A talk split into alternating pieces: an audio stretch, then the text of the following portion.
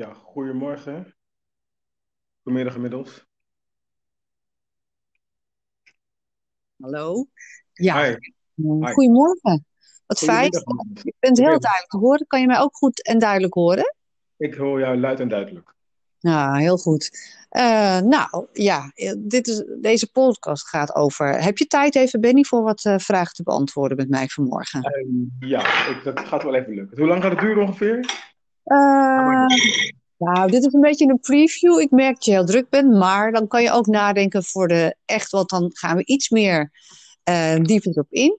Maar ik weet natuurlijk wel een beetje waar jij ook wel wat tegen aanloopt wat betreft eh, grenzen vrouwen en mannen. En waar mannen eigenlijk tegenaan lopen.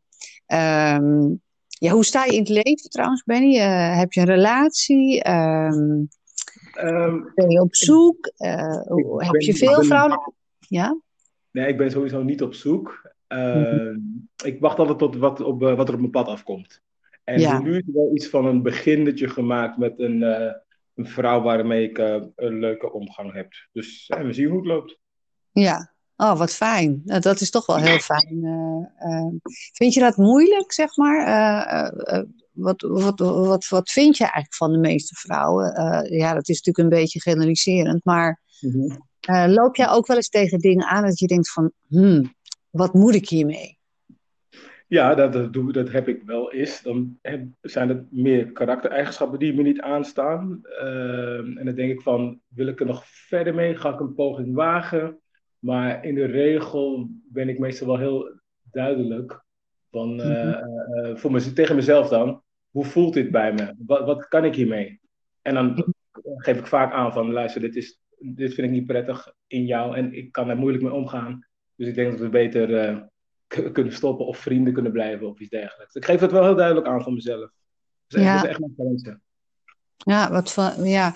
En ehm, ik hoorde van iemand anders dat, eh, ja, eh, ik heb het natuurlijk vaak over dat reptiele brein en zo. En ja, Ja. seksualiteit en mannen.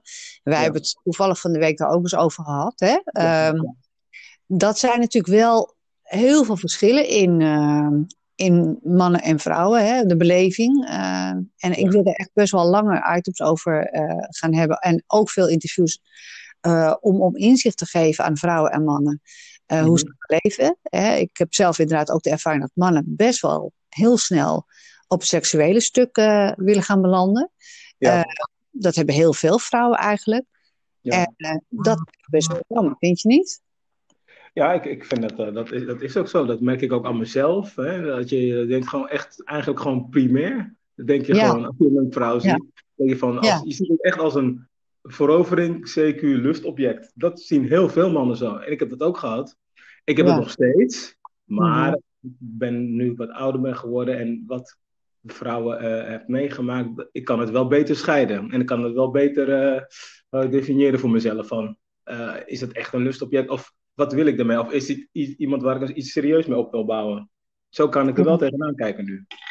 Ja, want wat, wat levert jou dat dan op, zeg maar? Als je anders gaat, doordat je anders bent gaan denken. Nou, sowieso rust in je hoofd. Je hebt meer dat gejaagde gevoel dat je van, Ja. oh, dat is een eh, smakelijk hapje, die zou ik wel even willen consumeren. Want dat is het echt, voor, voor mij is het echt consumeren, in, in, die, in, die, in die hoedanigheid ook. En, wat eh, vreselijk eigenlijk, Benny, want dat is dus, en dan word ik dus als vrouw gewoon, eh, ik snap het wel. Kijk, ik Ja. kan natuurlijk ook naar een man kijken van, oh my god. En ik Ja. zeg dat ik de meest heilige ben geweest, Ja. maar ik ben natuurlijk altijd spiritueel, altijd heb ik dieper gekeken en je hebt je sidebox gedaan. Maar het is natuurlijk eigenlijk, wat betekent zo'n lichaam en zo'n mooie vrouw dan voor je? Mm. Of een mooie man, hè? In de, hè? Ik, ik hoor ook heel vaak van, ja, maar vrouwen zijn ook zo. Ja. Eh, maar dat is eigenlijk, eh, de meeste vrouwen die ik dan zeg maar eh, eh, behandel, ja. die consumeren dan ook, maar die hebben dan eigenlijk een emotioneel defect. Kan je, dat, kan je daar iets bij voorstellen? Ja, die, bij hun, bij de dames komen, daar heb ik het idee dat er echt gevoel bij zit. Ja. En bij mannen. Ja, en als jij nou een dame heel snel meekrijgt, wat voel jij dan? Ik bedoel, Ja. ja, je weet wat je voelt, maar Het is alleen lust. Ik heb dat vaker meegemaakt. Het is lust, het is leuk. eh, Het is leuk om Ja. afgestreept te hebben en dan daarna is het klaar. ja, Eh, maar, maar is het echt iemand waar je een echte, diepere, eh, emotionele klik mee hebt? Dan, dan wordt het een ander verhaal. Bij mij dan, Ja. hè? Ik, ik ga daar heel anders mee om. Ik heb dat ook eh, moeten leren voor mezelf. Want eh, op een gegeven moment dan, dan ben je met vrouwen bezig. En je- ik heb toen een moment gehad dat ik dacht van, waar ben ik eigenlijk mee bezig? En ik, en ik, ik, hou, ik ben seksueel actief. Ik vind dat eh, fijn. Veel mensen vinden dat fijn. En Mhm. het is leuk om dat, eh, om dat gewoon te doen. Maar als je dan op een gegeven moment afvraagt, waar ben je eigenlijk mee bezig? Dan, ja, toen kwam het echt bij me binnen van, dit, is, dit stelt niets voor. Dit is niks, dit is leeg. En toen ben Ja. ik dus gaan denken van, ik moet er op een andere manier mee omgaan. Nou, waar ik als vrouw tegenaan loop, en eh, nou, ik ben niet de lelijkste vrouw op aarde of zo, dus ik heb best heel vaak last. Ik krijg heel veel dingen ook in de mail. En dan Ja. jonge mannen ook, denk je, my god, eh, I'm your mama, weet je. Oh, ja. En dan denk je, dat is ook het scoren. Eh, weet ik wat het ook Ja. zei, het kan ook geld zijn. Hè? We hebben het ook wel gehad. Dat, eh, dat je op een of andere manier een, een soort bent. Hè? Dan trek je ook een beetje van die andere type. Ja. Hè? Een beetje zakelijk wat interessanter bent of zo. Mhm. Maar ehm, eigenlijk vind ik persoonlijk het een hele erge belediging. Als man op die manier. Het is ook, hè, vrouwen moeten natuurlijk ook wel eerlijk zijn. Als er niemand meer naar je omkijkt, is het niet leuk. Maar je Mhm. wordt dus gekocht op basis niet van je ziel als ware natuurlijk.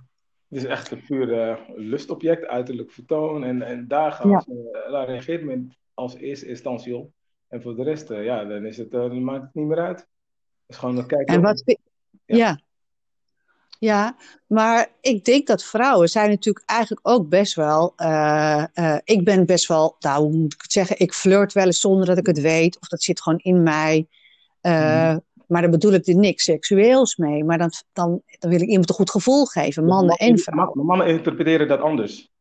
Ja, Die ja. gaan, die, Dus wat die- ja, ja, eh, die interpreteren het anders. Die denken van, oh, flirt met mij. Dus, oh, er zal wel vast iets kunnen gaan gebeuren.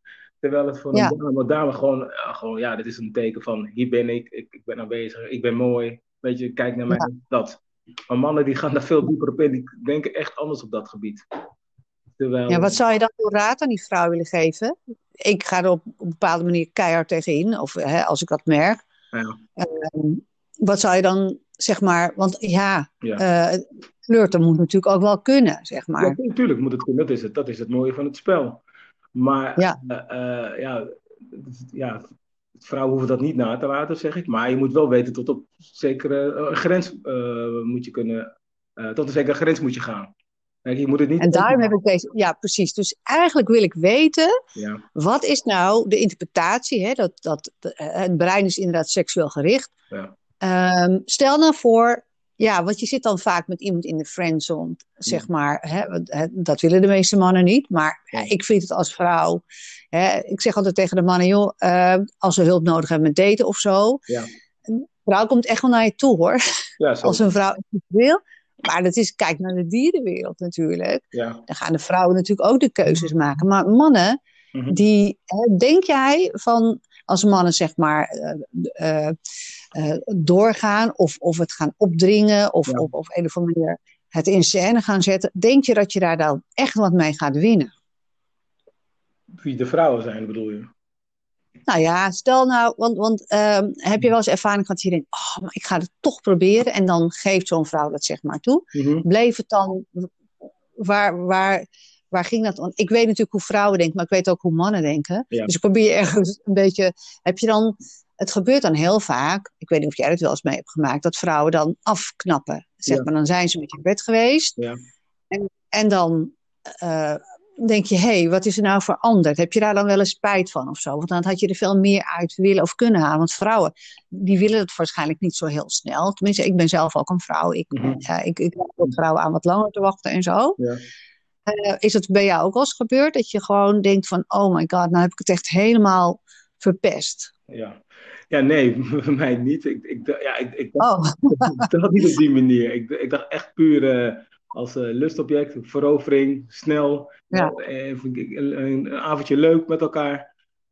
Ja. En dan is het gezellig.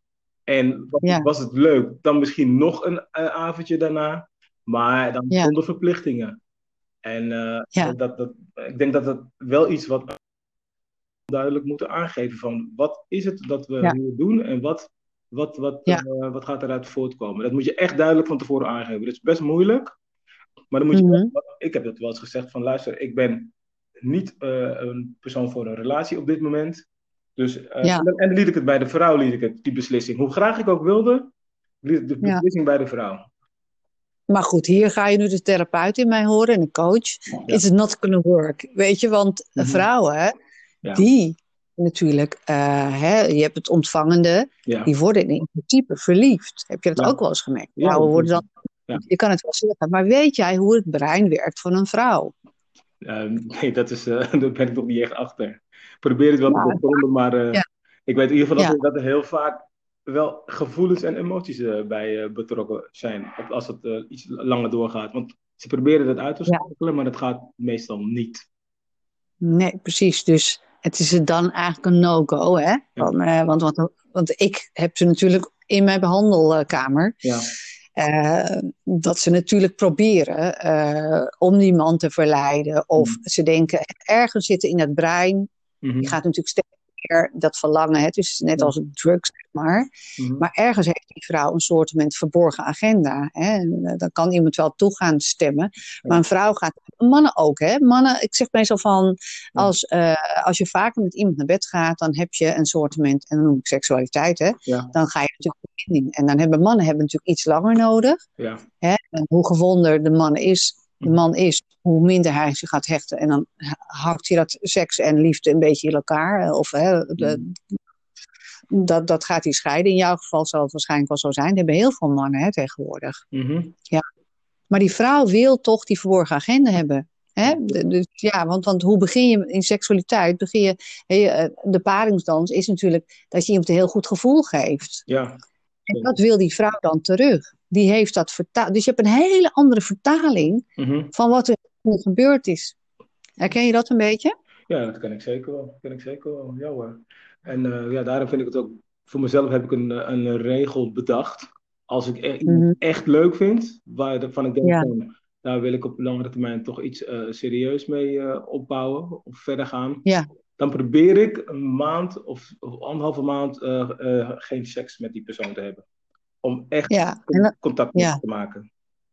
ja. Is moeilijk, maar Ja. het, is- het, tot nu toe is het redelijk gelukt. Maar eh, ben je dan al verliefd? Of, eh, dan zit ik wel in een soort fase van, eh, ik vind eh, diegene leuk, ja, leuker dan normaal, ja. Ja, Maar dan ben je best wel een goed voorbeeld voor de meeste mannen Ja, natuurlijk. ik, dus ik zeg hoe ben jij... ik het beste voorbeeld ben, maar ik heb dat voor mijzelf zo eh, bedacht, dat, ik, dat dit het beste voor mij is. Om, want voor mij is het gewoon belangrijk om eh, eh, niet met gevoelens van anderen te spelen, want ik wil zelf ook niet zo behandeld worden, namelijk. Omdat ik slechte ervaring uit het verleden heb. Ja, ja.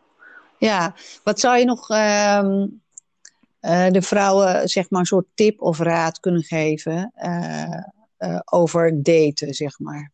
Want jij bent wel iemand, ik vind jou Ja. iemand die wel assertief, gevoelig, je hebt je vrouwelijke Mhm. karaktereigenschappen, je hebt mannelijke, je bent echt precies, zeg maar, goed Ja, de mix, als het ware. dank je. Dat heb ik ook allemaal moeten leren hè, in de loop der jaren en ondervinden. Ja. Nee, ik zou zeggen tegen een vrouw, ga in ieder geval niet met, eh, te snel met een man naar bed. Weet je, doe dat niet. mensen. Helemaal, helemaal. Dus voor mij is dat een must. Ja, Ja, absoluut Precies. Zeker misschien naar de, eh, pas bij de vijfde keer, vijfde date of zo. En, en praten met elkaar. Weet je, dus Ja. communiceren met elkaar is heel belangrijk. En probeer elkaar te leren kennen, maar sowieso echt niet. Zoenen kan misschien op de derde date, is oké. Dat- maar je hebt het al helemaal in de regel gegooid. Ja, prima. ja, ja. Een, een draaiboek heb ik altijd bij me als ik op date ga. Ja. Ja, maar, eh, Ja. nee, maar sowieso eh, niet te snel hoe heet het, eh, seks met een man hebben. Dat is echt niet goed. Vind ik. In mijn nee, en dan, Maar dan ja maar hoe heet het?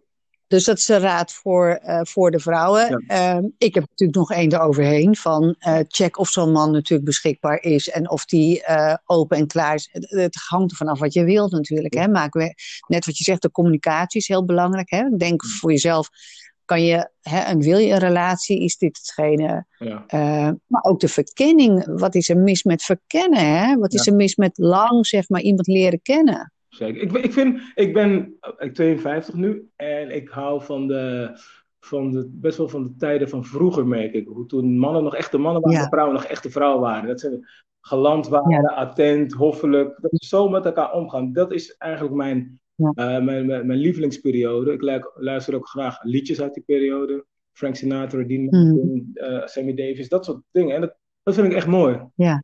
En ik wil ja. dat, dat mensen zich ook weer zo gaan gedragen op deze manier. Echt naar vrouwen toe en vrouwen naar mannen toe. Ja. ja, maar dat is natuurlijk ook zielenliefde, hè? Dus eigenlijk uh, anders, hè? Je hebt, uh, ik heb hele veel items gegeven over agape en eros, zeg maar, hè? Ja. Erotiserende liefde. Mm -hmm. En zielenliefde, dat blijft natuurlijk wel uh, dieper. Maar zeg ik altijd, er moet natuurlijk wel een stukje chemie zijn. Ja. Je moet wel iemand lekker en leuk en sexy vinden. En dat is mm. natuurlijk ook wel een mooie clue. Maar het mag natuurlijk niet de, de, de hoofdmoot zijn, zeg maar. Nee, zeker niet. Want dan is het lust. En dan uiteindelijk leidt dat ja. nergens naartoe. Tot, tot, tot niks. Het gaat wel om, uh, ja. om die, echt die ja. uh, emotionele en verbondenheid en die klik. Die moet er echt wel zijn. Ja, wat leuk dat je dat zegt inderdaad. Ik heb een tijdje heb ik, uh, Bollywood-films gekeken. Dat is natuurlijk super uh, romantisch en eigenlijk ja. niet meer westers. Ja. Uh, waarom ben ik dat gaan kijken? De Cosmos stuurt me overal naartoe. Toen dacht ik, ja, maar dat is natuurlijk echt een hele andere periode. Dan werd er verstandshuwelijk. En nou, ik begeleid natuurlijk ook best wel wat mensen in het, in het, op het datingpad. Ja ook jonge mannen. En dat vind ik dus eigenlijk best wel ingewikkeld. Hè? Want mannen moeten dus dat jagen ja. en die assertiviteit. En, en dat jagen is natuurlijk niet, uh, uh, dat hoort niet bij iedereen. Mm -hmm. En, en dat is eigenlijk, ja, wat dat betreft best wel heel erg moeilijk. Ja, het moet wel inzetten. Je moet, je moet leren, ja, klopt, als je het niet hebt. Dus maar... Ja, maar dat is dus nog niet veranderd. Het jagen is nog niet veranderd. Maar, maar ja, vrouwen zijn natuurlijk op zich wel wat, wel wat bij de handen geworden. Zeker. Uh, maar inderdaad, het is volgens mij voor een ander item van hoe ga je nou precies daten? Wat doe jij precies? Mm -hmm. uh, en, en, en, en wat voor regels heb je daar dan voor? Dat is best wel interessant. Ja, gewoon, maar, uh, gewoon in ieder geval jezelf wezen, dat is het belangrijkste. Jezelf, open, eerlijk. Niet anders voordoen dan dat je werkelijk bent. En wat ik ook nog wilde zeggen, Ja. wat ik ook nog wilde zeggen, wat ik de laatste tijd wel veel merk, is dat veel mensen last hebben van bindingsangst. Is dat iets uh, Ja. wat, wat vaker terugkomt de- deze periode? Ik heb er geen idee. Want Ja, mij nou er ja, ook last van. Ja, dat snap ik. Eh, Kijk, daarvoor, en wij hebben natuurlijk ook wel eens onze privégesprek gehad. Aan bindingsangst moet je altijd wat doen. Ja. Bindingsangst gaat niet zomaar weg. Dat heeft te maken met, uh, met uh, patronen vanuit het verleden. Natuurlijk dingen wat je mee hebt gemaakt.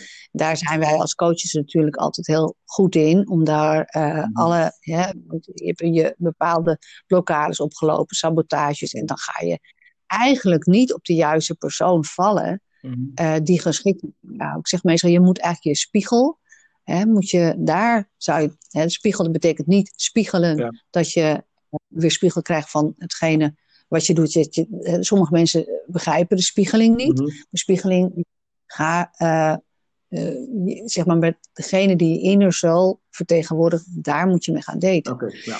Maar um, ge, gewond bent, ga je vallen op jouw pijn. Mhm. Dan ga je vallen op de pijn uit het verleden, hè, vanuit de kindertijd. En dan ga je juist op de personen vallen Mhm. Die jouw uh, scenario, hè, dus dat is eigenlijk die jouw pijn en je overtuiging, onbewust hè, gaat het, want je onbewustzijn is natuurlijk de, de, de baas. Mhm. Val je dus eigenlijk op de pijn die je mee hebt gemaakt, want dat ken je. Dus noemen ze het Stockholm-syndroom. En heel veel vrouwen hebben natuurlijk, uh, uh, dat, we noemen het ook wel eens een beetje relatieverslaving, dus je wilt het wel, Ja. maar als het een beetje bij het paaltje komt, nou, dan haak je af. Ah ja. Nou. Maar dat herken je wel waarschijnlijk een beetje? Of? Ja, dat ken ik wel. Ja, dat ken ik wel. Maar Ja. inderdaad eh, iets waar ik zelf ook aan moet werken. Maar ik ben dus in een Ja. opbouwende fase met een, eh, een dame en dat, dat, dat gaat leuk. Kijken we. Ja. Ja. En, eh, Nou ja, en, en dan als je maskeloos communiceert, zeg maar, Ja. dan kan je elkaar, zeg maar, helpen daarmee. En, en, en een heleboel mensen hebben er last van. Want we, we zijn natuurlijk ook nu, zeg maar, in een, uh, in een tijd dat mensen natuurlijk autonoom en vrijheid, we hebben geld, we hoeven economisch niet meer samen te wonen. Ja. We hebben natuurlijk onze vrijheid, seksuele vrijheid. mhm.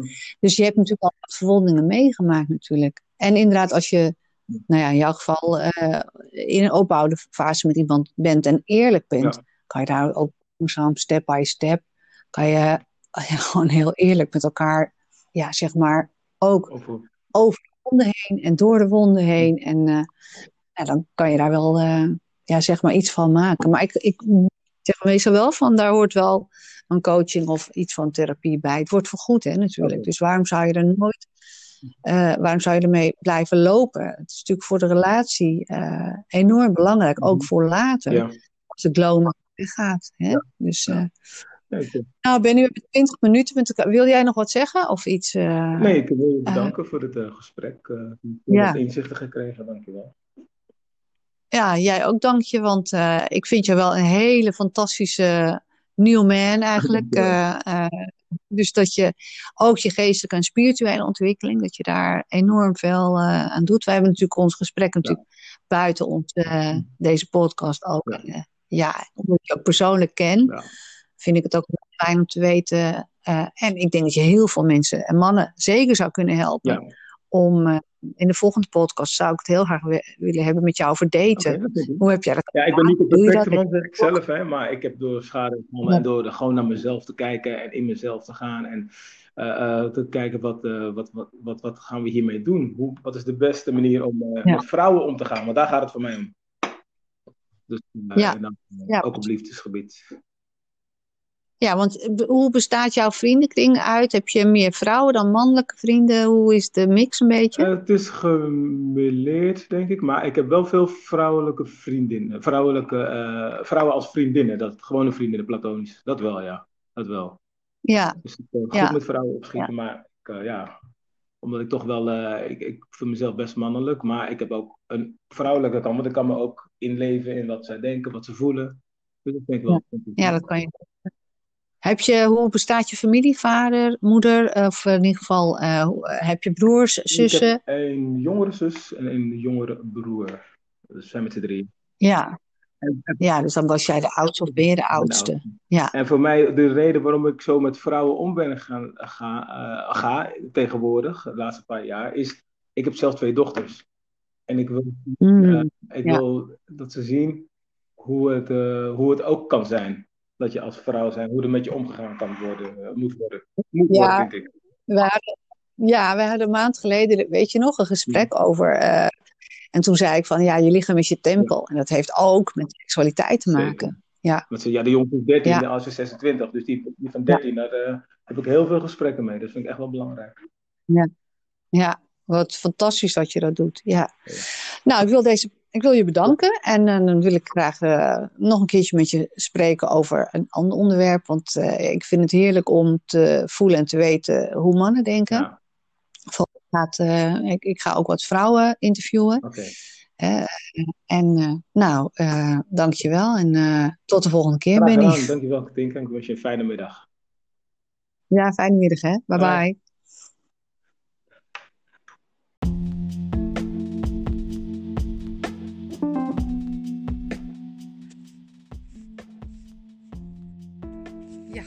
Goedemorgen. Ik, uh, goedemiddag, goedenavond, want ik weet nooit wanneer dit afluistert. Uh, dit is eigenlijk een uh, aanvulling op een episode en het gaat over verschil tussen mannen en vrouwen in seksualiteit. En nou, ik heb inderdaad weer een aantal mannen gesproken. ik moet even kijken met wie ik volgende week het interview ga doen. Ik heb wel een paar op het oog. en dat zal er iemand zijn in de leeftijdsklasse 60 plus, zeg maar. Um, want ja, er zijn natuurlijk een aantal misvattingen over uh, seksualiteit, hoe mannen denken. En ja, um, worden we wijzer, worden we uh, ouder, uh, gaan de patronen veranderen, krijg je inzicht, noem maar op. Um, want het is echt primair hoe mannen en vrouwen eigenlijk in de verschillen zitten. ik heb een aantal mannen gesproken die op een of andere manier toch een serieuze relatie willen. Maar op een of andere manier is dat dan niet goed uit de verf gekomen. En hoe ga je dan, als dus, um, als dus de relatie strandt, hoe ga je dan je ego of, of je leegte of uh, je, vervullens en je behoeftes, hoe ga je die dan vervullen? Nou, ik ben natuurlijk ook vrouw. Ik heb natuurlijk in al die 24 jaar heb ik uh, cliënten uh, behandeld.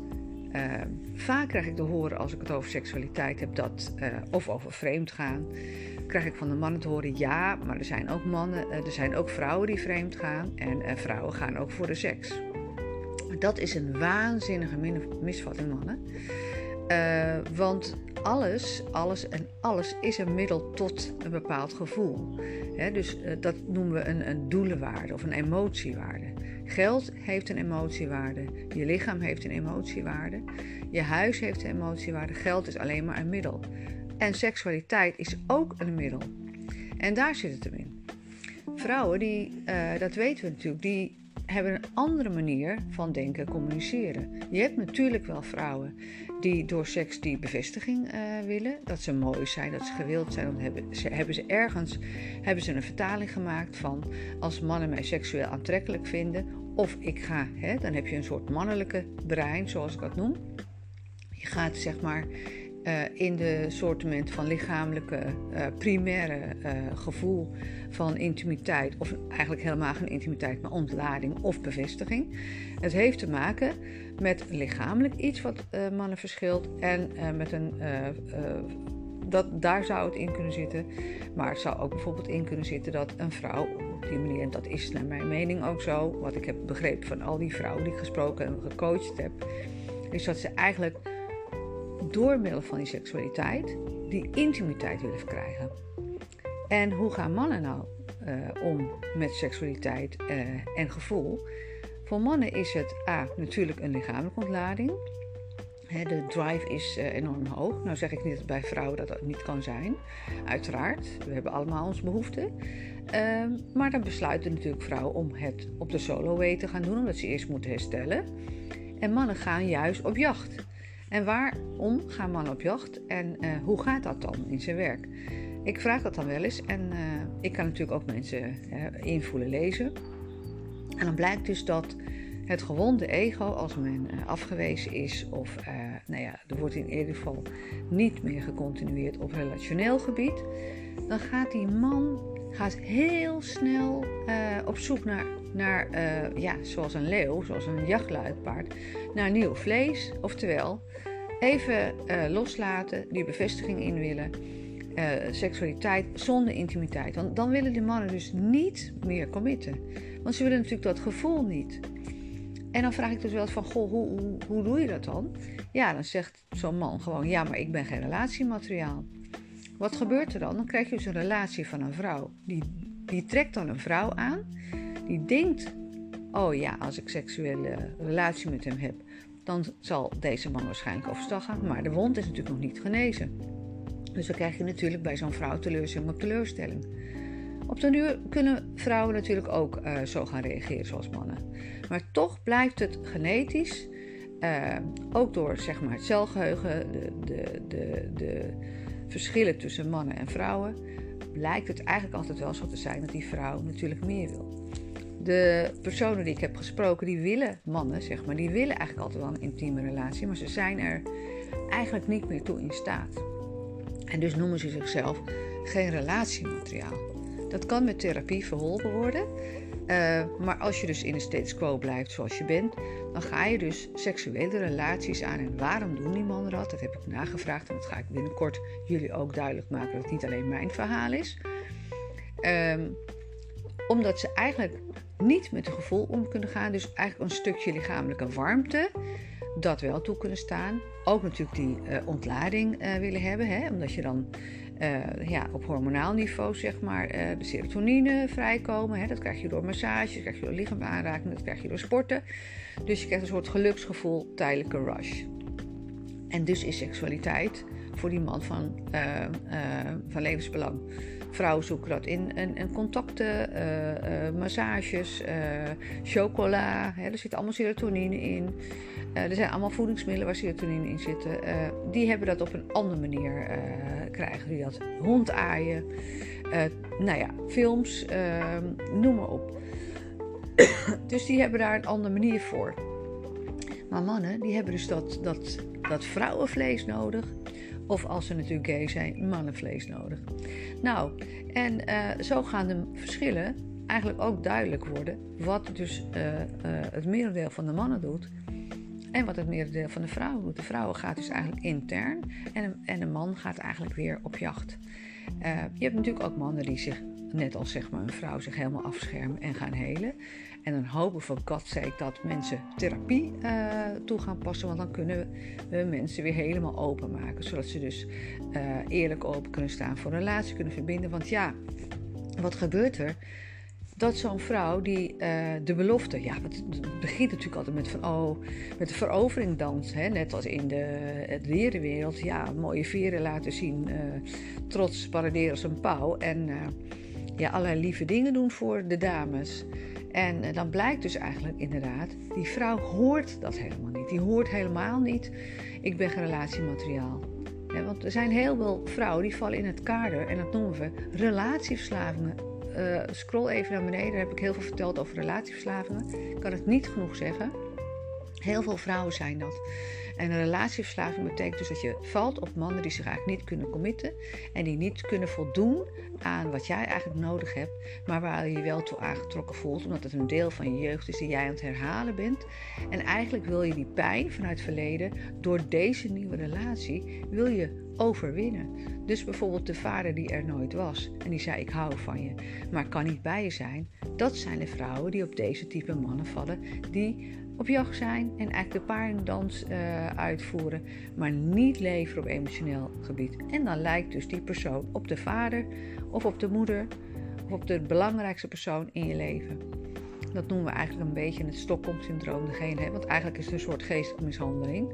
Als jij uh, een belofte krijgt uh, en, en elke keer het idee krijgt en de boodschap krijgt ja, je bent niet belangrijk. Nou ja, het is een beetje zwaar hè, als ik wat zeg, geestelijke mishandeling. Maar als dat een jarenlange relatie wordt en mensen worden steeds kleiner en worden vernederd en worden klein gehouden. Hè, dat zijn meer toxische relaties, hoort niet helemaal in dit uh, thema. Maar dat betekent dus eigenlijk dat zo'n vrouw geestelijk mishandeld wordt. Hè, uh, en dat als een vrouw geestelijk mishandeld is, of uh, vrouwen hebben een incestverleden, vallen ze vaak op. Nou, dat is in de praktijk gebleken. Wil je meer weten, kan je me absoluut appen. Je kan contact eh, zoeken via de website. Ik kan daar absoluut meer over vertellen. Uh, deze vrouwen hebben zeg maar een soort van: ik ben niet belangrijk, ik ben het niet waard. Dus die vinden onbewust, hè, dus een magnetische aantrekkingskracht en de lessen van de kosmos. Uh, dus de kosmos stuurt en die, die, die zorgt ook dat deze personen elkaar vinden. Maar het is gewoon een soort sociaal programma dus dat mensen elkaar gaan ontmoeten die elkaars behoeften vervullen, net als twee magneten. Nou, eh, deze vrouw die onbevestigd is en eigenlijk zichzelf niet waard vindt, die vindt eigenlijk die man die zichzelf ook onbevestigd voelt en zich niet waard vindt en eigenlijk niet kan geven, niet kan openen in de seksualiteit. De een wil eigenlijk niet hechten, want hij is gewond. En de ander zegt: Oh, ik ben eigenlijk uh, het niet waard. Eh, maar ik ga wel laten zien dat ik belangrijk ben. En die gaat heel hard werken. Die gaat van allerlei uh, manieren bedenken om die man wel aan zich te hechten. En uiteindelijk, omdat er dus geen coaching en geen therapie en eigenlijk van binnen niks gedaan is, kunnen beiden elkaar niet vinden. En dan is de oplossing uiteindelijk, of de oplossing, dan gaat dat natuurlijk naar een breuk. En dan is daar verdriet en dan is daar verwarring en dan is daar op alle manieren heel veel pijn van aan beide kanten. Want de man heeft eigenlijk eerlijk gezegd: ik kan niet leveren. En de vrouw die heeft gewerkt en die heeft gehoopt. En ja, in de paringdans, en dat is het probleem. In de paringdans is er natuurlijk gezegd: Oh, wat ben je mooi, wat ben je geweldig. Wat merk ik in de praktijk en in de coaching? Dat die vrouwen hunkeren en blijven hunkeren naar die eerste periode. Want hij was toch zo lief, dan doe ik dus iets fout. Nee, dat is helemaal niet zo. Dat is alleen maar de paringdans. En als ze dat doorkrijgen, dat ze altijd maar willen werken voor een relatie, dan kunnen ze, door middel van via het onderbewustzijn, want het zit allemaal in het onderbewustzijn, ga je eigenlijk via de NLP ga je dingen herschrijven. Je gaat dingen herkaderen en anders zien en beter voor jezelf zorgen. Maar dan moeten dus eerst die gewonden, dat noemen wij dan subpersoonlijkheden, emoties en trauma's die vastzitten in de hersenen, zeg maar, als een soort traumapiekjes. Die gaan we via neuro-emotionele integratie gaan we losmaken. We gaan een stukje NLP eh, erop toepassen. En dan ben je dus weer vrij om beter voor jezelf te zorgen. Dan heb je namelijk je patroon veranderd. Nou, en zo kunnen die vrouwen helen. Ze geven, ik geef ze natuurlijk altijd een, een, wat, wat boeken op om natuurlijk hè, te doen. Ze krijgen natuurlijk allemaal zeg maar huiswerk mee. Ze krijgen video's mee, ze krijgen ademhalingstechnieken mee, NLP-oefeningen mee. Zodat ze ergens die hersenen ook tussen de sessies door kunnen blijven onderhouden. Maar het feit is seksualiteit en uh, het verschil tussen mannen en vrouwen, dat, daar is natuurlijk een verschil in. Dan zeg ik nog, nogmaals, uh, een vrouw kan zich ook gaan uh, opstellen zoals een man. Hè? Dus gewoon seksualiteit als een soort oppervlakkige verbinding en niet dieper en niet verder gaan. En ook dichtgeslagen en, en, en op andere manieren haar zichzelf eigenlijk helemaal afsluiten. Dan ben je, hè, heb je heel veel testosteron. Ik, ik ken dat van mezelf van vroeger ook wel toen ik manager was en staflid. Was ik echt, mannen vroegen, ben je een mannenhater? Ik dacht, wat? Mannenhater? Hoe, kom je daarop? En toen dacht ik, ja, waarom zeggen ze dat? Maar dat komt er natuurlijk eigenlijk op dat moment ook niet kon hechten. Dus ik moest ook mijn pijn verwerken. Dus ik ken het vanuit mijn eigen gebied, vanuit mijn eigen ervaring. Dus ik kan zowel als een man denken en zoals uh, en ik kan me daar invoelen en ik kan me daar uh, kan me ook in de vrouw uh, zeg maar invoelen. dus hoe meer testosteron een vrouw heeft, hoe mannelijker ze zich gaat gedragen. En ik zeg altijd, ja, persoonlijk, ik ben als vrouw op aarde gezet, ik ben een vrouw geworden, dus ik mag mijn kracht, hè, mijn vrouwelijke kracht, maar ik mag, hè, dat mag ik inzetten. Vroeger zei ik, ik ben mannelijk. No, ik ben een sterke, krachtige vrouw. En ook in de seksualiteit eh, mag je open zijn, eh, mag je, eh, mag je krachtig zijn. we hoeven de prototype zachte en, en open en, en ontvangende vrouw. Ehm, hoeven we helemaal niet te continueren. Want een vrouw, een krachtige vrouw, is gewoon een krachtige vrouw. Dat is geen mannelijke vrouw. En die, daar moeten we natuurlijk ook nog een beetje mee aan de gang. By the way, mannen vinden het vaak best heerlijk als een vrouw ook zeg maar, laat merken wat ze nodig heeft. Hè. Dus ook het verschil in seksualiteit. En dat is natuurlijk tegenwoordig met jongeren uh, is dat helemaal geen issue meer. Maar als mensen over 40 of 50, 50 zijn, ja, dan zijn ze, zitten ze nog een beetje tussen het wal en het schip ook op dat gebied. Hè. Van, ja, dat gaat onbewust. de leiding nemen, niet leiding nemen. Maar goed, dat is een ander onderwerp. Maar het verschil is uh, ik hoop dat ik jullie dat een klein stukje weer, uh, tipje van de sluier, heb uh, kunnen laten zien. Is ehm, dat mannen, als ze gewond zijn, vaak op jacht gaan omdat ze een stukje intimiteit willen en serotonine willen opbouwen. En dat vrouwen op een andere manier daarmee omgaan. Nou, hebben jullie vragen? kan dat altijd. Kan via www.heeres Vitaal Body Mind Soul Coaching. Uh, en op de website staat de e-mail. En uh, je kan zeg maar bij de puntjes op de website kan je gewoon ook een WhatsApp sturen. Dit was mijn uh, kwartiertje over seksualiteit. Er is nog veel meer over te vertellen. Er komt een interview nog. Misschien ben ik dingen vergeten te vragen of te melden. En daarom is het boeiend om dit onderwerp eigenlijk een beetje in ere te houden. want seksualiteit is een heel groot onderwerp. Maar het heeft alles, alles, alles met je gevoel te maken. Dus ga uh, soul searching doen. Um, en uh, voel eens van, hé, hey, wat wil ik eigenlijk als ik seksualiteit of seks wil met iemand? Wat, wat wil ik dan eigenlijk echt? Nou, fijne dag.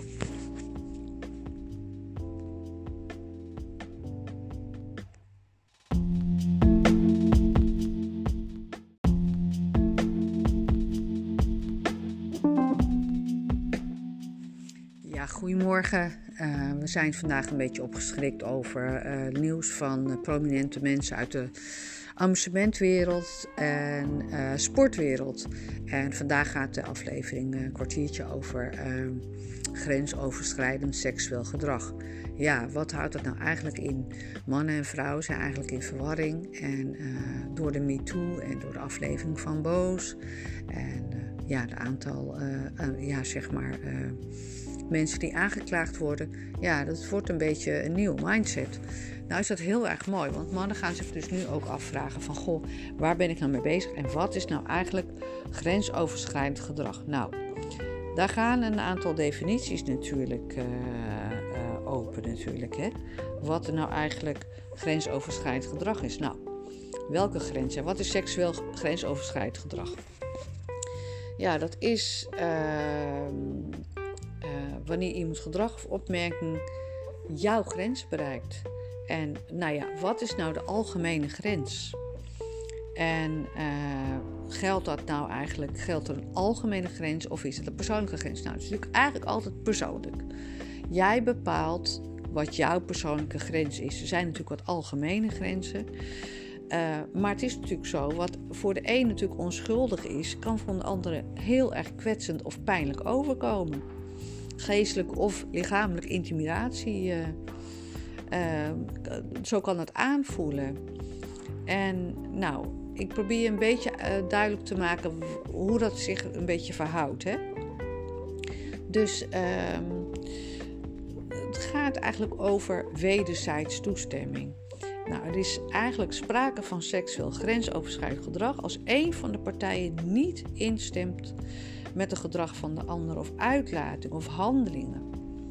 Ja, dat, dat kan dus een seksueel getinte uitspraak zijn, belasting, maar het zal, kan ook een aanranding zijn. En dus als je seksuele handelingen moet verrichten waar je niet achter staat, moet je dit direct aangeven.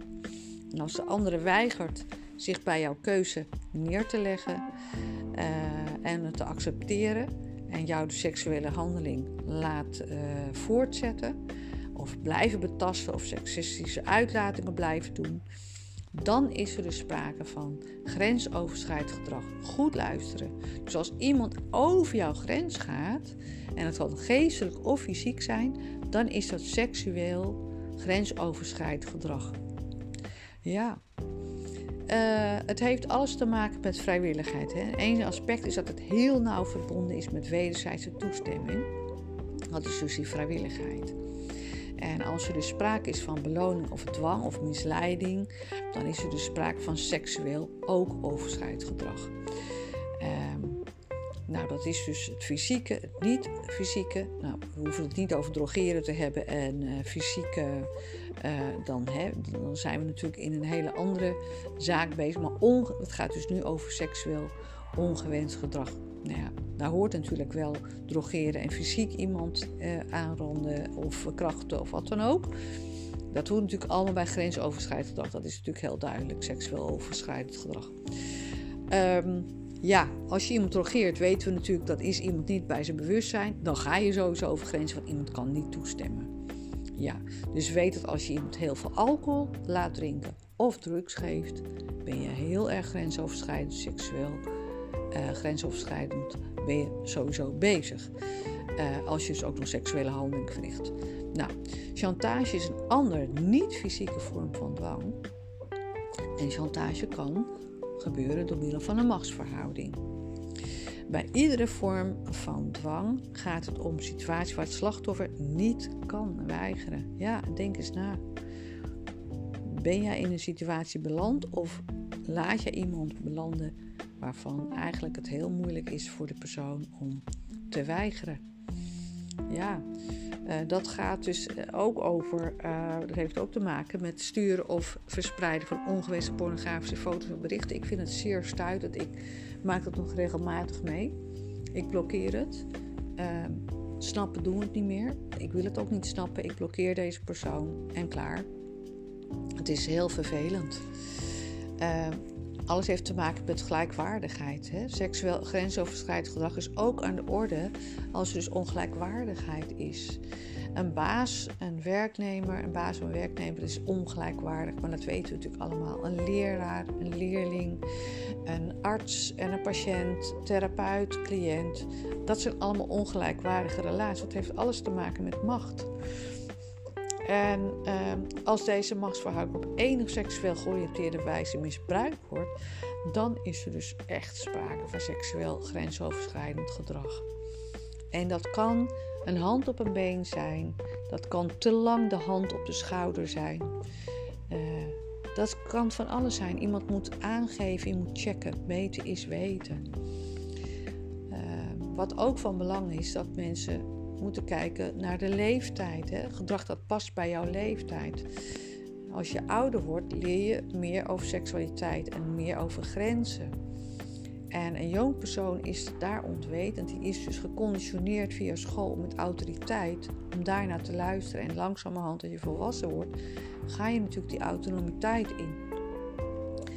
Ja, nou ja, we weten de beroemde loverboys, die maken daar misbruik van. Hè. Ze spelen in op die onzekerheid van die meisjes en de onwetendheid van die meisjes.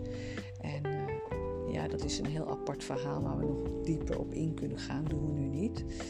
Uh, ja, pedofilie is natuurlijk ook een voorbeeld waarbij de leeftijd dusdanig zo ver uit elkaar ligt dat er geen sprake is meer van een gezonde verhouding. En uh, ja, dat is dan natuurlijk ook seksueel overschrijdend gedrag. Uh, maar dat, dat hoeft niet altijd fysiek te zijn. Het kan ook iemand zijn uh, die jou beelden laat zien die jij niet wil zien. En waar je geen behoefte aan hebt. En dat overkomt natuurlijk heel veel vrouwen. Wij uh, skypen, of wij, wij swipen dat weg. weg. Maar het is natuurlijk eigenlijk seksueel ja, grensoverschrijdend gedrag. Een seksuele handeling kan ook, ja, bijvoorbeeld waar we naartoe moeten kijken, is de omgeving. Vind jij het openbaar? Hè? wat kan openbaar en wat is privé? seksuele handeling kan in een privé-situatie prettig zijn, maar in het wijze van anderen niet. En zo'n ervaring is voor iedereen anders, dus dat heeft ook weer met je grenzen te maken. Dus het komt erop neer dat je dus iedere vorm van seks altijd prettig en geruststellend moet aanvoelen. En ook een handeling of een aanraking. Daar moet iedereen over nadenken wat jij fijn vindt en wat voor de ander fijn is. Dat is natuurlijk is weten vragen. Dus als jij dat liever niet hebt uh, in een bepaalde situatie, dan mag je dat aangeven. Maar de mannen en de vrouwen moeten ook weten van hé, hey, hoe benaderen wij de ander? Wat doe je? Vraag je toestemming? Is het oké? Is mijn realiteit ook de realiteit van de ander? Nou, jij moet het natuurlijk altijd zelf aangeven. Ja, soms kan je in het openbaar iets niet fijn vinden en privé iets wel fijn vinden uh, tijdens werk of op school. Dus daar moet je altijd over nadenken welke situatie waar, hoe, wat, waar, wanneer. Ja, en uh, respect voor jezelf hoort daarbij en respect voor de ander hoort daarbij. Het gaat erom dat wij ook weten uh, hoe wij overkomen naar de ander. Dat is grensoverschrijdend gedrag heeft vaak te maken met dat je over de grens gaat van de ander. En wat vaak natuurlijk ook zo is, is dat uh, mensen dus in een bepaalde machtspositie zijn, waarop mensen dus iets gedaan zouden kunnen krijgen via de positie waar dus die persoon zich in bevindt. Ja, en dan heb je natuurlijk de pop aan dansen, hè? Want dan gaan mensen daar natuurlijk gebruik van maken, onbewust om hun eigen ego zeg maar te boosten. Ehm, en je hoort ook heel vaak dat mensen het eigenlijk niet zo bedoelen. Dat het uh, ja, vanzelf ging, die bewondering van een fan, die kan overgaan in ongewenste seksueel uh, overschrijdend gedrag. Uh, en in die machtspositie is men ook gewend om nou ja, die macht te nemen. En die wordt ook wel eens gegeven. Dus dat is het moeilijke. Nou, hoe kan je dat nou eigenlijk, zeg maar, ontlopen is toestemming te vragen en na te denken waar sta ik. En dan kom ik op het puntje van hoe reëel ben ik. Als jij iemand van over de 50 bent of je bent al over de 40, je bent 45 en gaat naar de 50 of wat dan ook. Of je bent heel erg veranderd ten opzichte van die jonge God die je vroeger was. Kijk in de spiegel en denk na van, ja, ben ik nog steeds uh, kan ik ervan uitgaan dat het gedrag wat ik vroeger toepaste en wat voor respons kreeg, krijg ik dat nu nog steeds? Of gaat iemand met mij in zee omdat ik die positie bezit? Dus is het echt wie ik ben? Uh, dat, uh, ja, wij kunnen natuurlijk allemaal vallen voor een uh, mooi plaatje, mooi lichaam, mooie ziel, mooie. Nou ja, we weten allemaal wel wat mooie mensen zijn. Maar ben jij nog degene die je vroeger was en kan je dat gedrag die je vroeger toepaste en nou ja, dat mensen makkelijk voor je vielen, ook al was je arm of rijk of wat ook, of niets had, dan was dat plaatje alleen voldoende. Of kopen ze zeg maar letterlijk zeg maar jouw gunsten door van, nou ja, hetgene wat je opeist in de vorm van lichamelijke diensten uh, is het onbewust hè, dat, dat, dat, dat jij denkt dat dat toch het steeds hetzelfde plaatje als vroeger. Terwijl het eigenlijk onbewust gaat om hetgene wat je vertegenwoordigt. Dus weet altijd wie je bent. Dus kijk in de spiegel, ben je nog altijd degene. En ik denk wel eens na van, goh, dat is toch eigenlijk helemaal geen knappe man. En waarvoor krijgt hij of vrouw, of waarvoor krijgt deze persoon zoveel mensen... Uh, ja, kan die mensen misbruiken? Ja, dat komt omdat die persoon die positie eh, bezit. En die persoon denkt nog steeds van onbewust. Dus ja, het kan zijn dat iemand het niet zo bedoelt. Dat hij denkt van ik ben echt nog degene. Of mensen doen het omdat ik ik ben. Het is teleurstellend dat mensen dus ook onbewust uh, ook misbruikt worden omdat ze op zo'n positie zijn. Denk aan de zogenoemde gold diggers, hè, uh, mannen en vrouwen. Uh, die eigenlijk ook verblind worden door iemand die eigenlijk alleen maar op hun geld uit is. Dus er zijn ook twee kanten aan natuurlijk.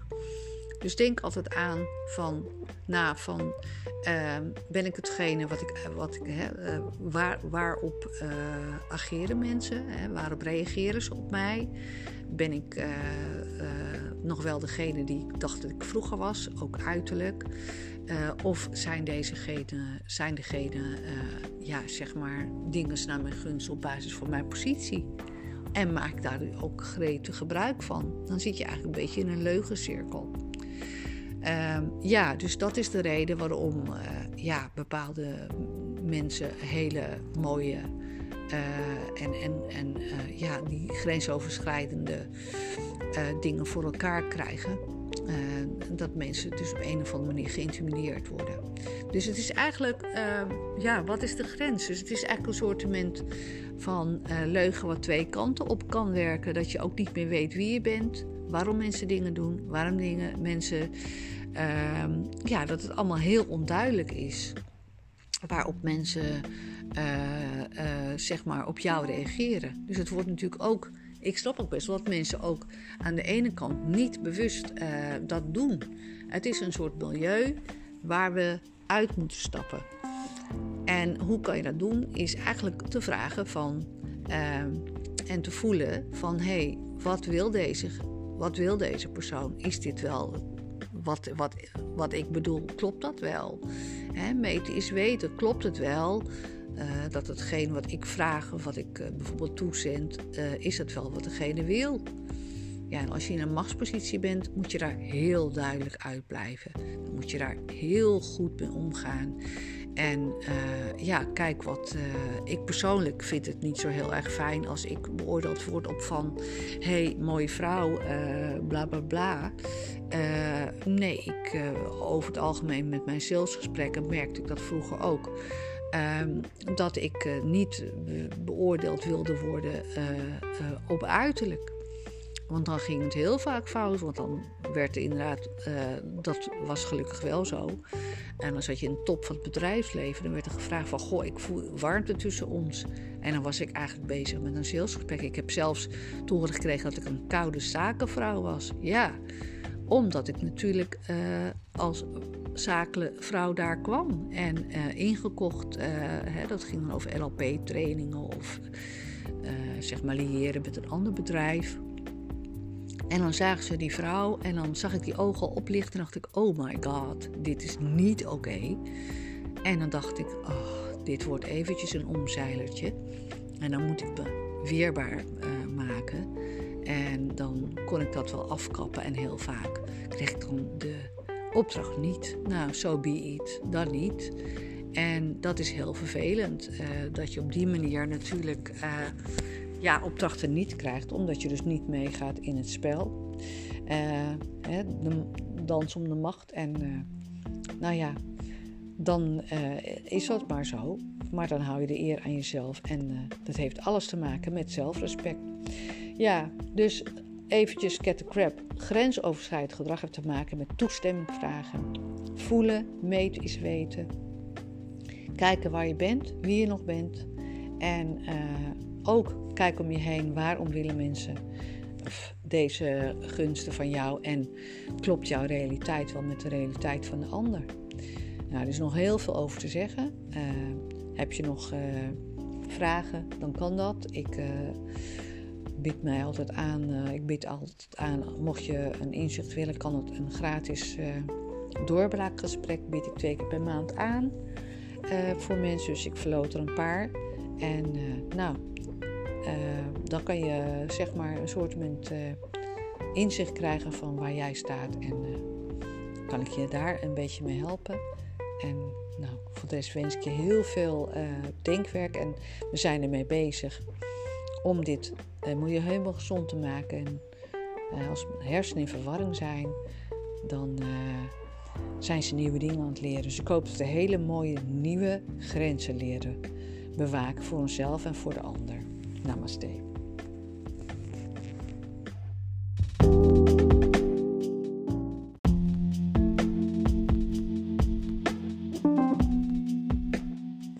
Ja, goedemorgen. We hebben het vandaag over seksualiteit, het verschil tussen mannen en vrouwen. Ik ga binnenkort uh, een interview uh, weer met een man eigenlijk aan en ook weer met een vrouw. Ja, ik ben natuurlijk zelf ook een vrouw en we hebben deze week hebben het over het incident aangaande onze Johan Derksen. En ja, dat werd eigenlijk als een grap geponeerd en op tafel gelegd. En hij vertelde het incident van, goh, nou, we gingen mee, twee meisjes, bladibla, in mijn jeugd, 30 jaar terug minstens. En uh, nou, die ging dus oud, want die had veel te veel gedronken, die lagen dus oud op de bank. Ja, en er was niets te doen, want ja, wat is nou het verschil tussen mannen en vrouwen? Ja, dit is natuurlijk al wel eens vaker aangestipt, is dat mannen een vertaling maken van, goh, we gaan mee naar huis, dus we hebben seks. He, nu noem ik het echt even uh, het beestje bij de naam in de vorm van wat globaal uh, uh, mannenmind de vertaling maakt naar bijvoorbeeld een invitatie of een grapje of een flirt wat een vrouw maakt. Of dat een vrouw iets toelaat. En ja, daar zijn we natuurlijk enorm mee in de opvoeding. zeg maar over de hele wereld. Door dus die MeToo-beweging.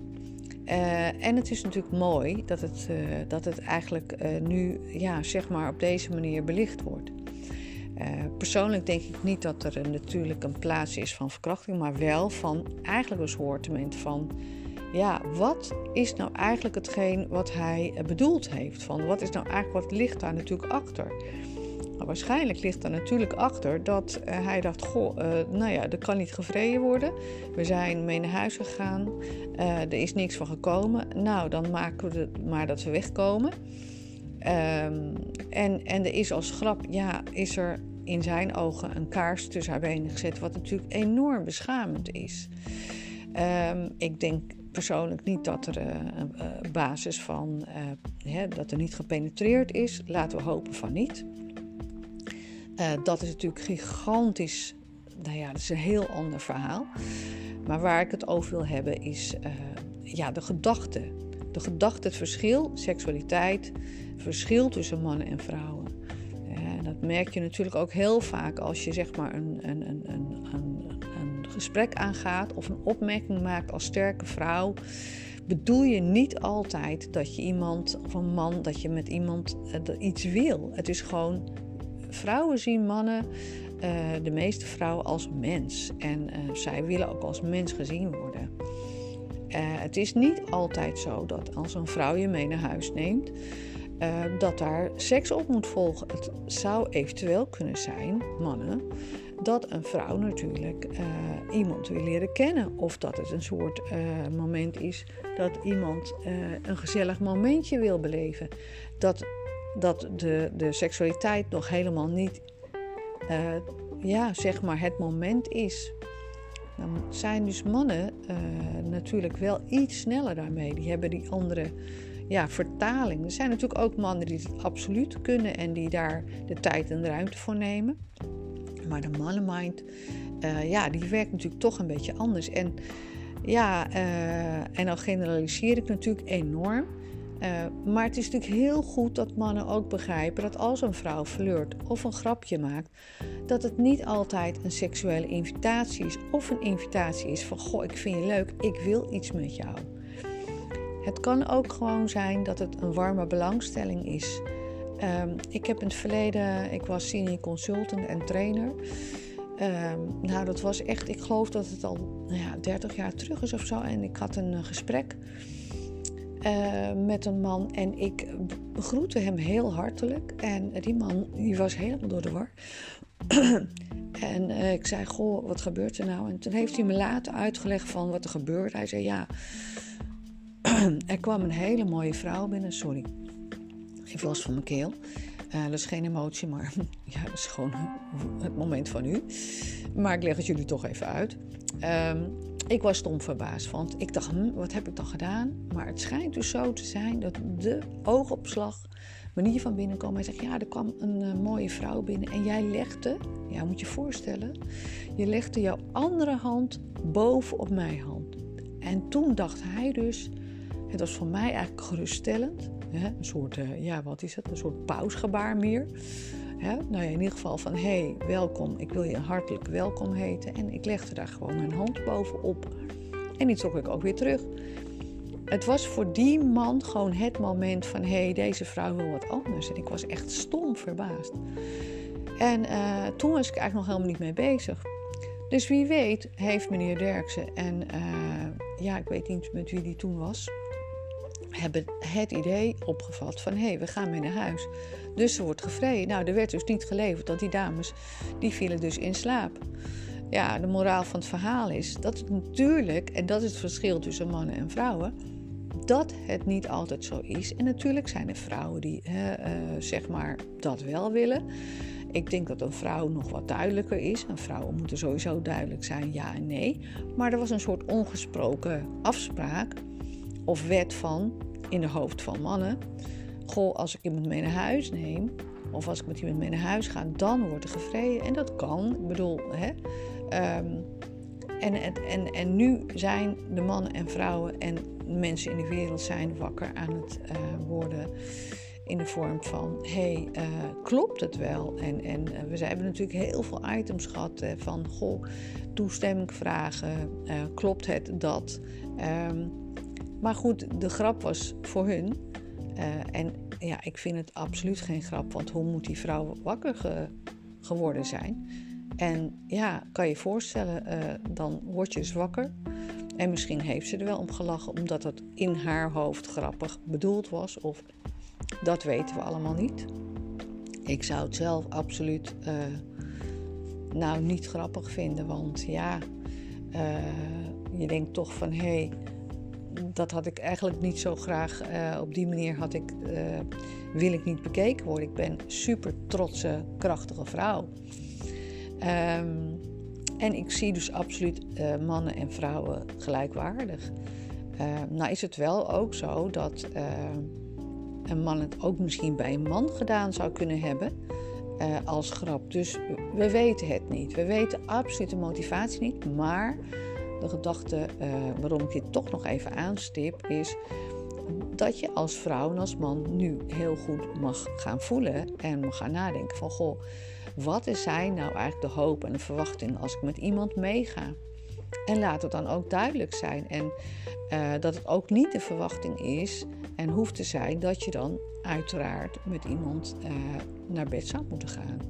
Hè? Maar wees gewoon dan wel duidelijk. En ga allereerst bij jezelf, zeg maar letterlijk, um, ga jezelf bevragen van wat wil ik met deze persoon en, gaat het mij goed doen en is dat eigenlijk voor mij, wil ik dit wel? Ja, wees je eigen trouwe beste vriend. En uh, ja, de, er is natuurlijk sowieso wat, hè, dat spreekt de vrouw even aan, 2000 jaar uh, vrouwen, zeg maar, geschiedenis van. In het begin natuurlijk hadden vrouwen nog niet één stemrecht. De man was het hoofd van het gezin. Kijk maar naar de Bijbel. Dus daar zit natuurlijk in degene. nou, dat mogen de mannen natuurlijk best wel rekening mee houden. Hè. Voor mijn gevoel is er op zich uh, nou ja, eigenlijk een gelijkwaardigheid al. Uh, maar ja, dat was natuurlijk toen natuurlijk nog minder. En, en heel veel vrouwen realiseren zich eigenlijk helemaal niet van dat het in de mannenmind heel anders werkt. Dus je moet heel duidelijk zijn. Ja, over het incident van van de week kan ik alleen maar zeggen: um, um, absoluut niet kwaadaardig bedoeld, maar wel mensonterend in de vorm van dat je zo niet wakker wil worden. Nou weet ik dat uh, de humor van mannen anders zou kunnen zijn. Dus er zijn gewoon heel veel. Het enige die deze vraag zou kunnen beantwoorden is oprecht uh, een soul searching van meneer Derksen zelf. Dat heeft u natuurlijk nu ook al een beetje duidelijk gemaakt. En de grappencultuur van hé, hey, laten we een grap uithalen. Had u natuurlijk ook een uh, feestneus op haar gezicht kunnen zetten. Of een feesthoedje. Of iets anders. Of een gekke bril op. Of uh, wat mannen en vrouwen ook wel eens doen is uh, met een lipstick een boodschap van... hey, ik zie je terug als je wakker bent. Whatever. Had wat chiquer geweest. Van, uh, ik had je toch wel graag beter willen leren kennen in een wakkere toestand. Nou, dat had een leuke grap geweest. Ja. Uh, maar dit was toch eigenlijk, nou ja, weet je, het zou kunnen zijn een frustratie van, oh, we hebben toch niks gedaan en wij zijn gekomen voor. Dat weten we allemaal niet. Vermoeden van wel, maar we weten het niet zeker. En dat is natuurlijk altijd de vraag van, hey, kan ik nou eigenlijk mijn eigen gedrag van toen, kan ik dat nou eigenlijk invoelen? Uh, het is nu al vele jaren verder, maar als meneer Derksen zich daar heel erg goed in zou kunnen verdiepen en uh, dat zou kunnen aanvoelen als zijn ego dat toestaat, en uh, van vele mannen, hè, ja, dan zou hij natuurlijk ook kunnen voelen van dat het nou, dat heeft hij ook al aangegeven, dat het niet zo handy was. Nou, uh, dus ik wil daarmee afsluiten en uh, een aantal interviews om dit te, te staven, zeg maar. Uh, wil ik jullie uh, geven. Het wordt enorm goed beluisterd. Het verschil tussen man en vrouw in seksualiteit. Dan hebben we het dus niet over de daad, maar dan heb ik het eigenlijk over omgang. Hoe en wat zijn nou eigenlijk de regels? Um, en, en waarom gaat het zo ontzettend vaak fout? En dan hebben we het nog, uh, kijk, je hebt uh, natuurlijk heel veel podcasts over de seksualiteit op zich. Hè, van, van wat zou je nou moeten doen als man? En dat is ook eigenlijk vragen, maar dan moet dus iemand sterk daarin zijn. Moet iemand, een vrouw bijvoorbeeld of een man, zijn of haar lichaam kennen. En dat heeft ook weer te maken met communicatie. En dat is natuurlijk wel mijn vak. Dan heb je natuurlijk ook over openheid. Ik werk natuurlijk als therapeut met heel veel processen via hè, wat bepaald wordt door het onderbewustzijn. Het kan zijn dat je onbewust iets uh, niet, uh, hè, ook in de seksualiteit niet kan beleven, dat je niet open genoeg bent. Uh, dat je veel blokkades hebt, dat je veel stress hebt. Nou, daar werken wij natuurlijk als complementair therapeuten mee. Via het onderbewustzijn, NLP, nee, kunnen we allemaal mensen mee helpen. Dus als je vragen hebt, kan dat. En uh, ja, we worden vergoed door de verzekeraars. En uh, fysieke en emotionele pijn kan je absoluut oplosbaar maken. Nou, uh, dit was wat mij betreft ehm, mijn visie op hetgeen deze week gebeurd is. En ehm, ik hoop jullie binnenkort een, een, man voor te stellen die het heeft over daten of vertalen van mannen en vrouwen. Nou, hoe hij dat ervaart in omgang met vrouwen en dan gaan we een jonge man gaan we vragen en we gaan we iets oudere man vragen. Nou, fijne dag namens Steen.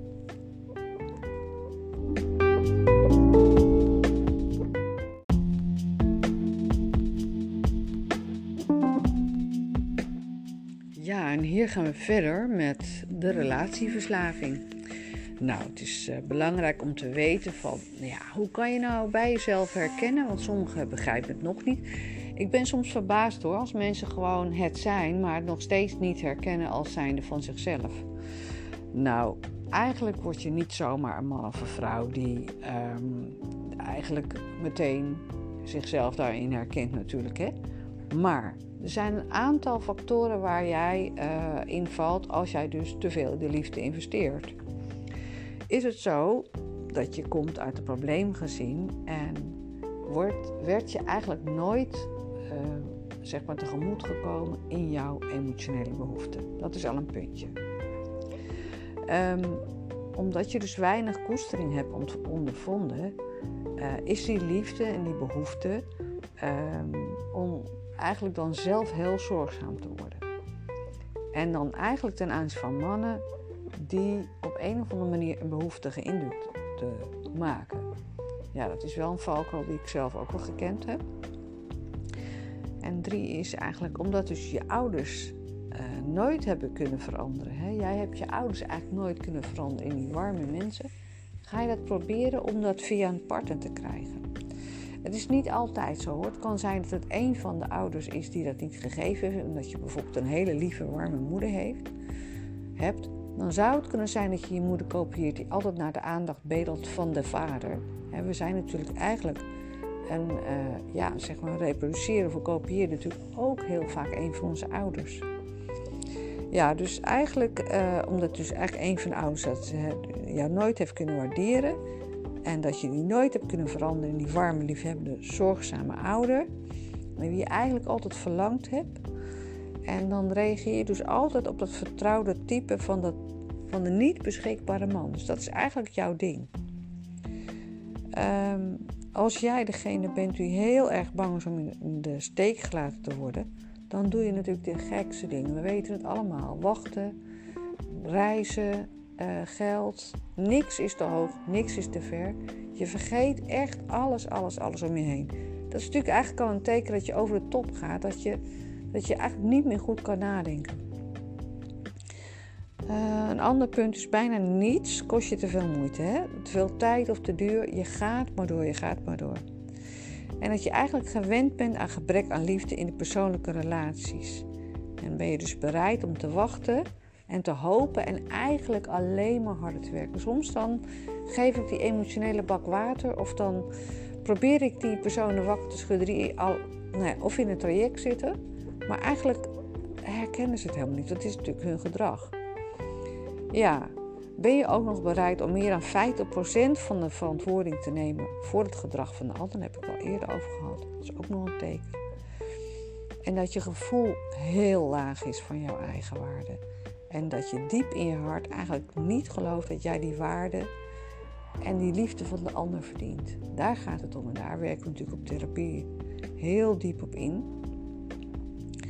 Um, wat je ook vaak doet, is merk jij dat je jouw relatie heel heftig wil beperken en de controle wil hebben, omdat je die geborgenheid niet herkend hebt. Dus eigenlijk vertrouw je niet op dat iemand bij je blijft.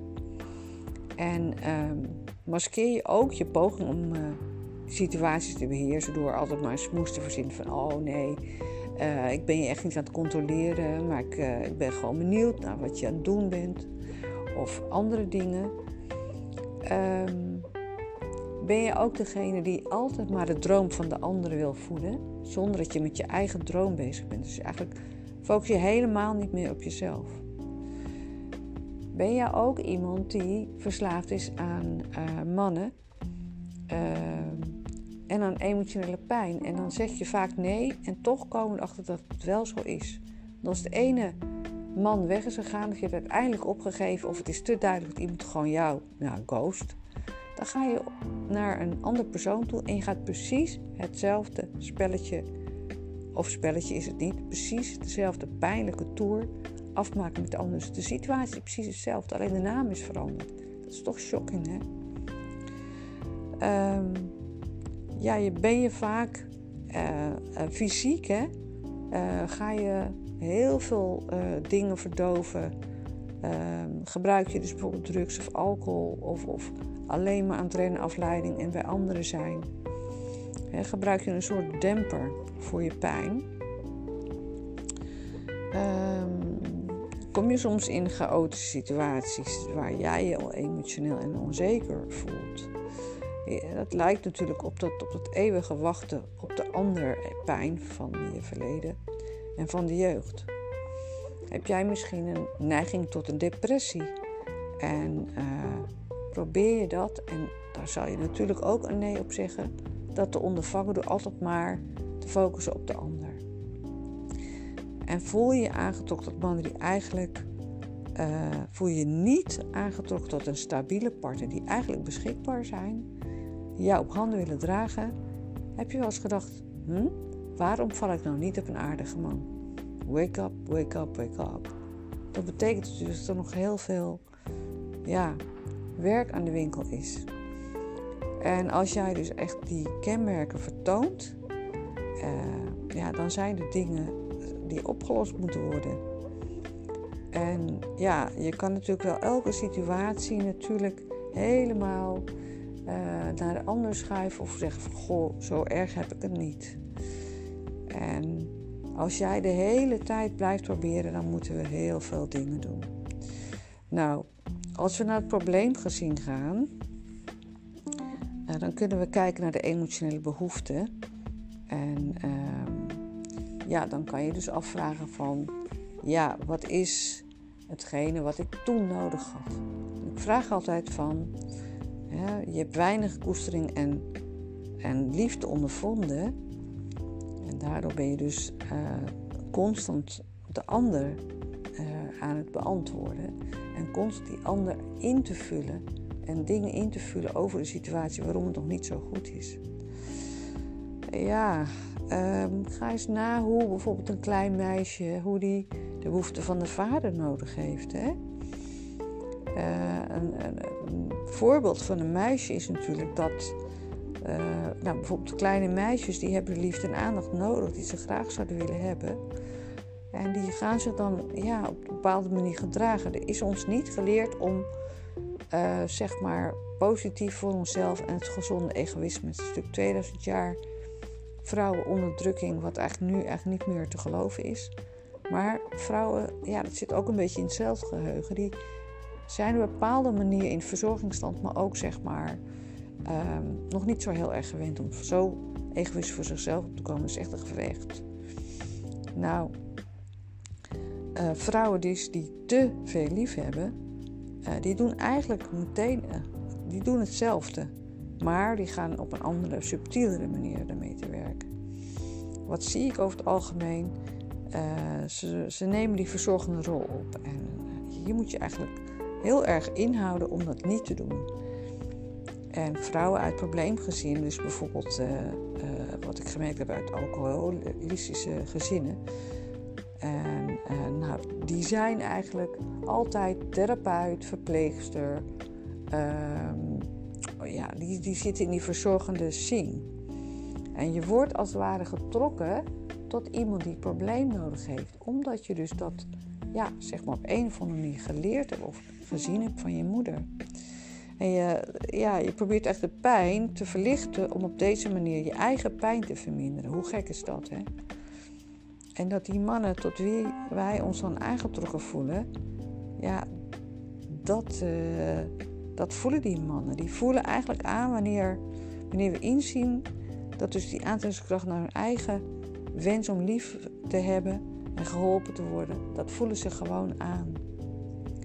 En een man die ons op deze wijze aantrekt, hoeft niet nou ja, straatarm of ziek te zijn. Maar uh, misschien is hij wel eigenlijk gevoelloos of kan hij niet hetgene geven wat hij, wat hij heeft. Uh, bijvoorbeeld liefdeloos of koppig. Nou, misschien is hij zelfzuchtig of nou, bijvoorbeeld zagrijnig of melancholisch. Hij heeft in ieder geval iets wat in de weg staat dat jij die liefde krijgt. En uh, misschien kan hij niet trouw zijn.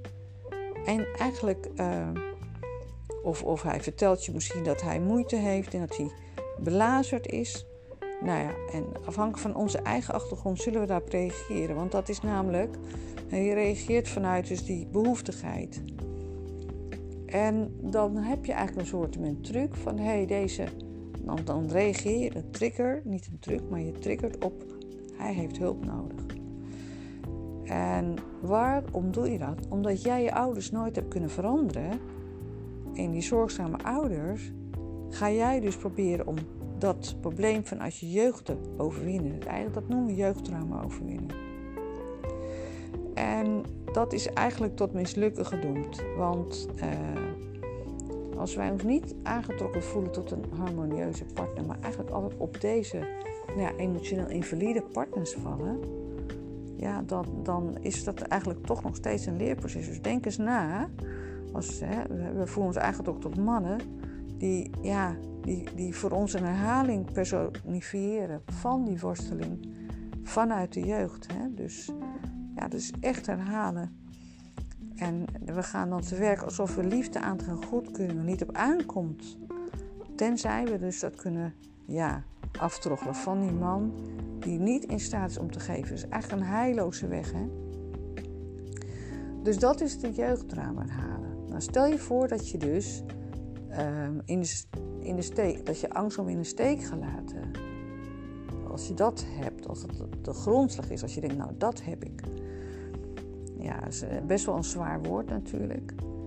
En ehm, ja, misschien wel, het is natuurlijk een, een, aan je lot laten gevoel, zeg maar. En als we dus voor, als we als volwassenen in de steek worden gelaten door een man die op zoveel manieren die mensen vertegenwoordigt die, die ons voor die eerste keer in de steek gelaten hebben, dan komt dus weer die paniek naar boven. Dat betekent dus ook herhalen. En dan gaan we dus vermijden, eigenlijk zouden we therapie moeten doen, dan ben je dus aan het vermijden wat je eigenlijk in je jeugd ervaren hebt. Dus ook weer herhaling. Dus als je zo denkt van hé, hey, ik vind het dood en ik wil deze persoon bij me houden, dus gewoon echt diepe emotionele pijn.